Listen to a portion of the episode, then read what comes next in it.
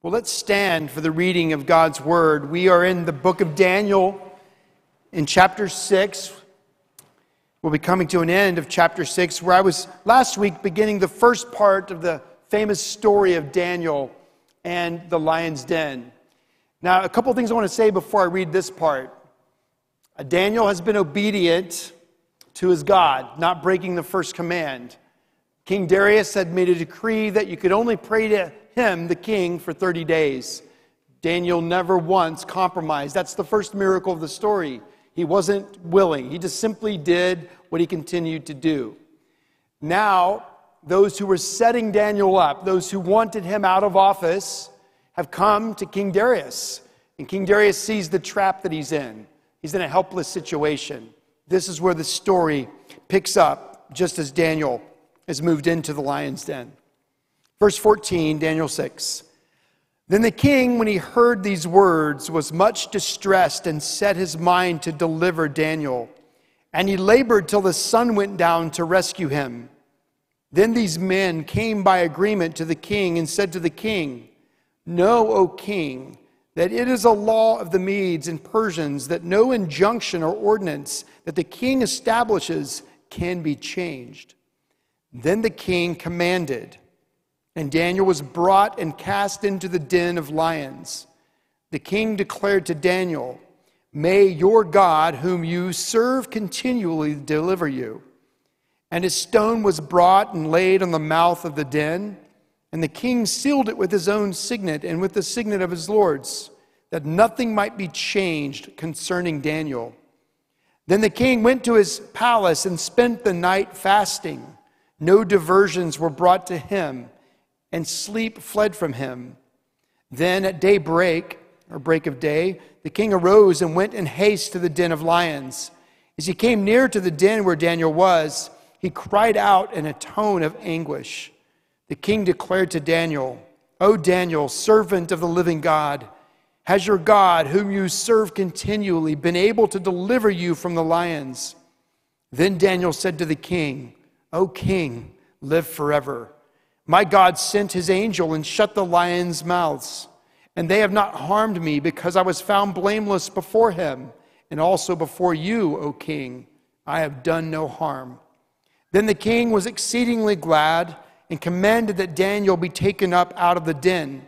So Daniel was taken up out of the den, and no kind of harm was found on him because he had trusted in his God. This is the word of the Lord. Thanks be to God. Please be seated. Most of us have come to this story as children, probably a flannel graph, something that was showing the picture of this miracle of Daniel not being mauled to death by lions, really calling us to see the inspiration of what God did. But it's easy to forget how powerful the story really is, maybe even to forget that it really happened. It's also easy to see things that aren't there. For example, most of us probably think of Daniel as a young man when this took place. He wasn't. He was in his mid 80s. He had already been in this place away from home for seven decades. He had favor in the eyes of King Darius. It's notable that the narrator doesn't say anything to us while Daniel is in the lion's den about Daniel's experience. And I think that's on purpose. That being said, a very appropriate title for this section of scripture would be Darius and the lion's den. Because the narrator spends a lot of time talking about Darius's experience. What I want to do this morning for a few minutes is unpack Darius's experience. I want to do so by looking at three headings helplessness, hope, and being a herald. Darius is someone that we relate to. And when we're studying scripture, or as we're prepping a lesson or a sermon, we're asking this question What do we have in common with those to or for or about whom the passage is written that requires the grace of the passage? And in this story, it's easy to relate to Daniel to think of our own lion's dens, the own experiences that we're having, and not even reflect upon Darius. Darius favored Daniel. Daniel was about to become the second in charge of this nation. So, what happens to Darius in this experience is very powerful. The first thing you'll notice is Darius is helpless. Look with me at verse 14. The king, when he heard these words, was much distressed, and he set his mind to deliver Daniel. He labored till the sun went down to rescue him. Darius did not want Daniel to experience the lion's den because he knew, because he had put people there before, what would happen. That immediately he would be devoured. He cared for Daniel, he respected Daniel, but he was naive. And he had been set up by those who were also longing for that power. And as they moved, knowing what Daniel's reputation was towards this accusation, using Daniel's faithfulness against himself, the king was stuck. These men, it says in verse 15, came by agreement to the king and said to the king, Know, O king, that it is a law of the Medes and Persians that no injunction or ordinance that the king establishes can be changed. He's helpless. This is important.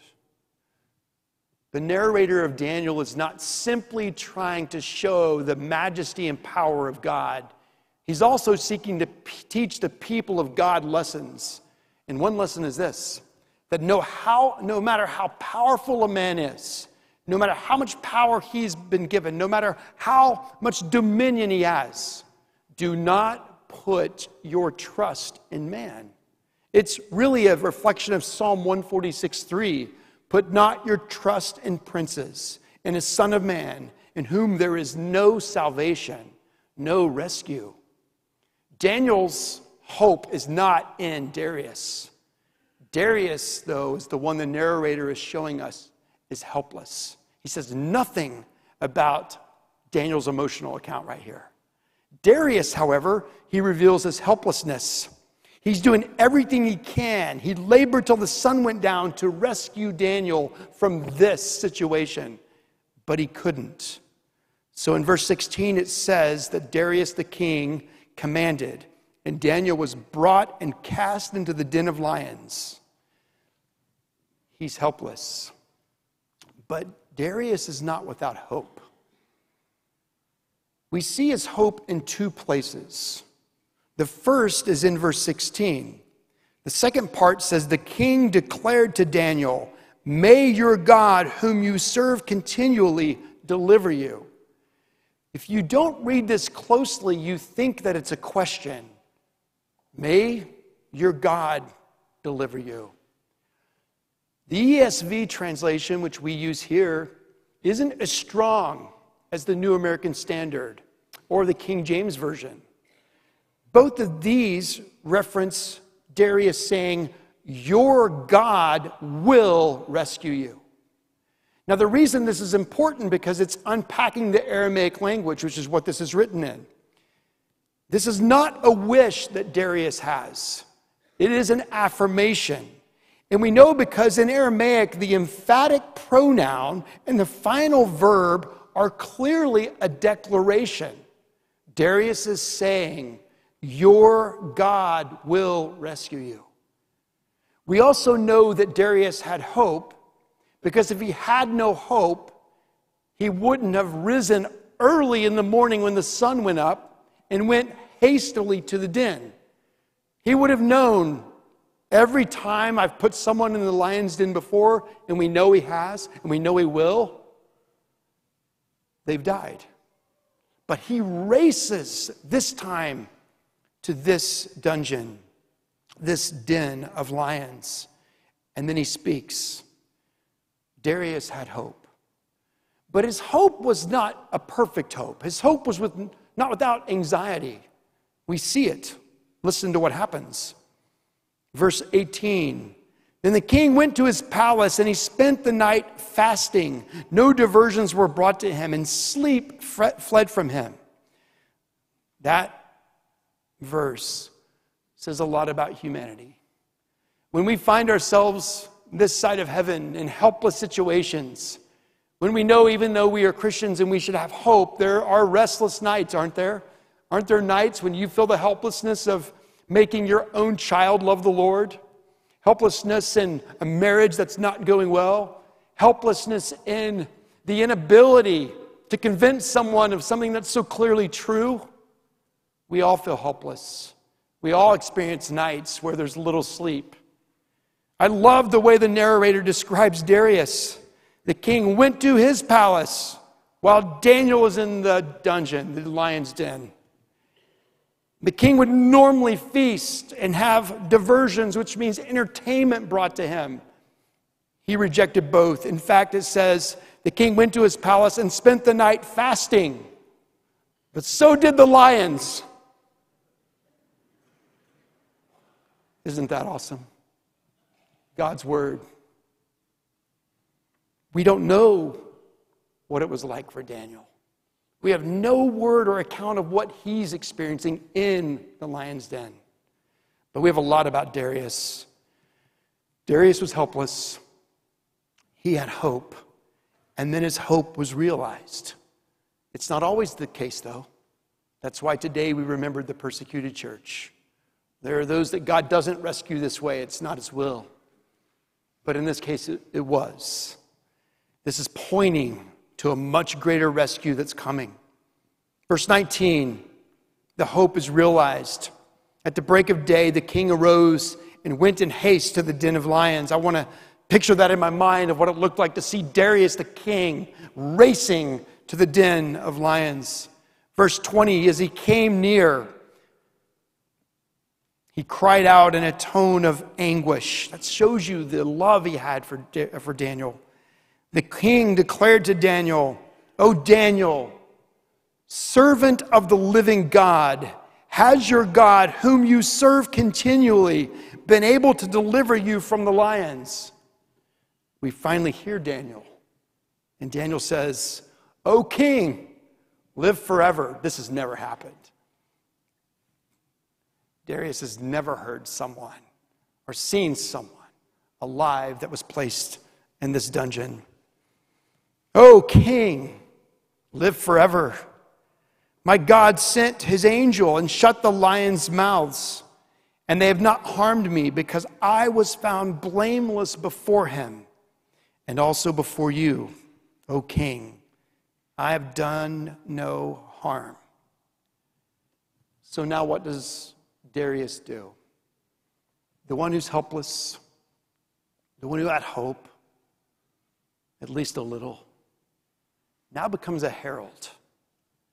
He becomes a voice that speaks into his domain, his royal reign, his royal dominion about the living God. This part is not printed in your bulletin. So I just want you to listen to it as the people at this time would have heard it. This is what King Darius said. King Darius wrote to all the peoples, nations, and languages that dwell in all the earth Peace be multiplied to you.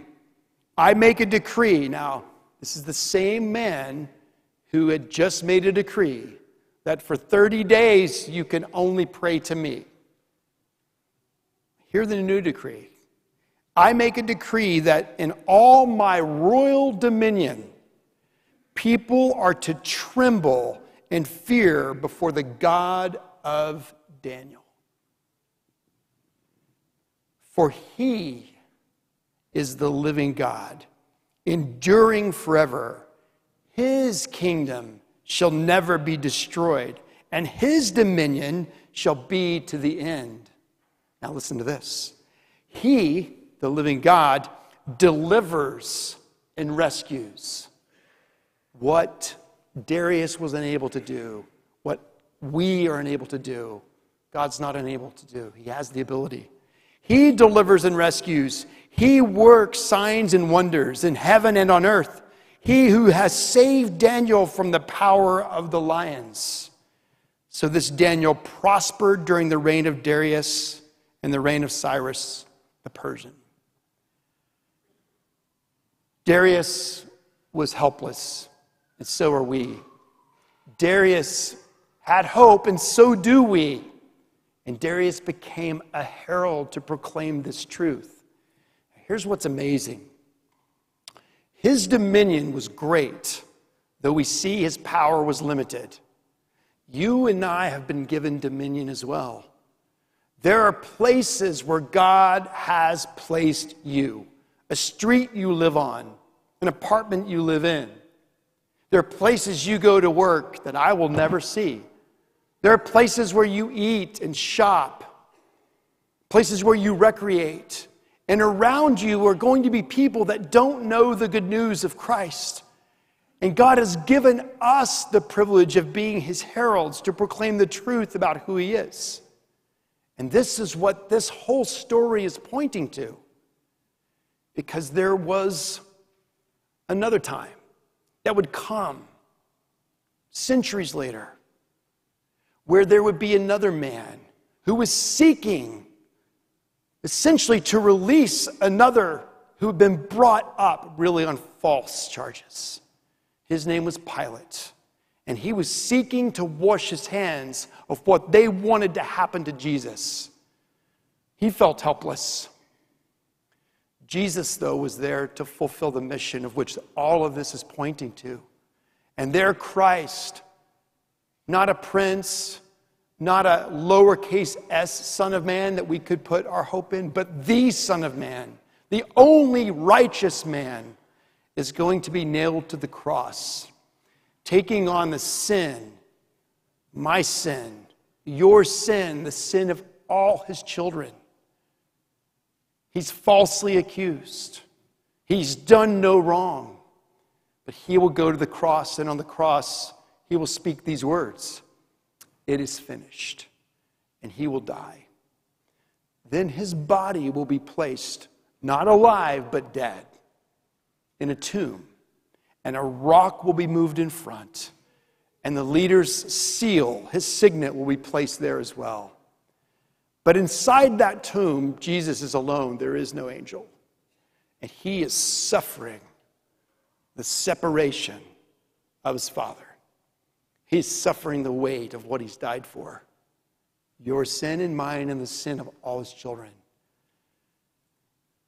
But Christ, fulfilling the plan of redemption from the beginning of time, has come to conquer death. And as he does, the tomb is opened, and our Lord has risen. He's alive. Daniel came out of the den alone.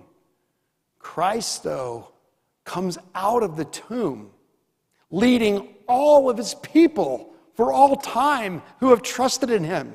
So that we who are in Christ, though we will die physically, we will not ultimately remain separated. We too will rise as he has. This God is the only one who can save us. So that when Darius said, He, the living God, delivers and rescues, he had no idea that God was using him to point to a greater day, a greater miracle, a greater miracle than lions' mouths being kept shut. A miracle where the wrath of God, the Father that you and I deserved,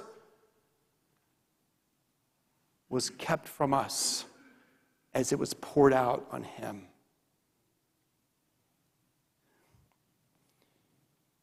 When it comes to sin, we are helpless. Because we are helpless, the Father sent his own Son, demonstrating his own love to us in this. While we were still sinners, Christ died for us the mission then that he gave us and the privilege he gave us is to be his heralds, to go forth and proclaim this great news. The subjects of King Darius heard what he said about the living God, that his kingdom shall never be destroyed. If you are part of his kingdom, if you've trusted and received Christ, and that promise is for you. The reason we come to the table today and partake of these elements is because He knew we needed it. It's a reminder of what Christ has done and what He's promised to do. The table that we come to is a table for the people of God. It is not a Presbyterian table, but it is for those who've trusted in Jesus and received Him alone for their salvation. If today you've come to this place seeking as a guest, and you know in your heart that you've not yet trusted Jesus, don't partake of the elements, for the Word of God says you would eat and drink judgment upon yourself. But instead, ask this question Why am I here? Is it possible that God has brought me to this place to reveal to me these truths this day? This may be the day in which you realize God has come for you. Ask me or Paul. Ask someone around you what all this means if you are eager to know what the Word of God says about this Son of Man, Jesus, our Savior. For those who are in Christ, today, friends, as you partake of the elements, feast. You are doing what God has called you to do. It is a blessing, it is a means of grace. Pray with me. Father in heaven, for any who are here that don't know you, I pray that you would do the illuminating work in their heart and mind right now. Friends, simply pray to Jesus, confess your sins, ask Him to save you, to be the Savior of your life. Lord, for all who are already in Christ, we pray that this would be a moment in our life that makes us more and more like you. That you would use us to go forth from this place proclaiming the good news of Christ, as Darius did. He couldn't help himself because of what he had seen. Father, what we have seen in your scriptures is far greater than what he saw. Make that true to our lives even now, Lord, as we partake of these elements. In Jesus' name, amen.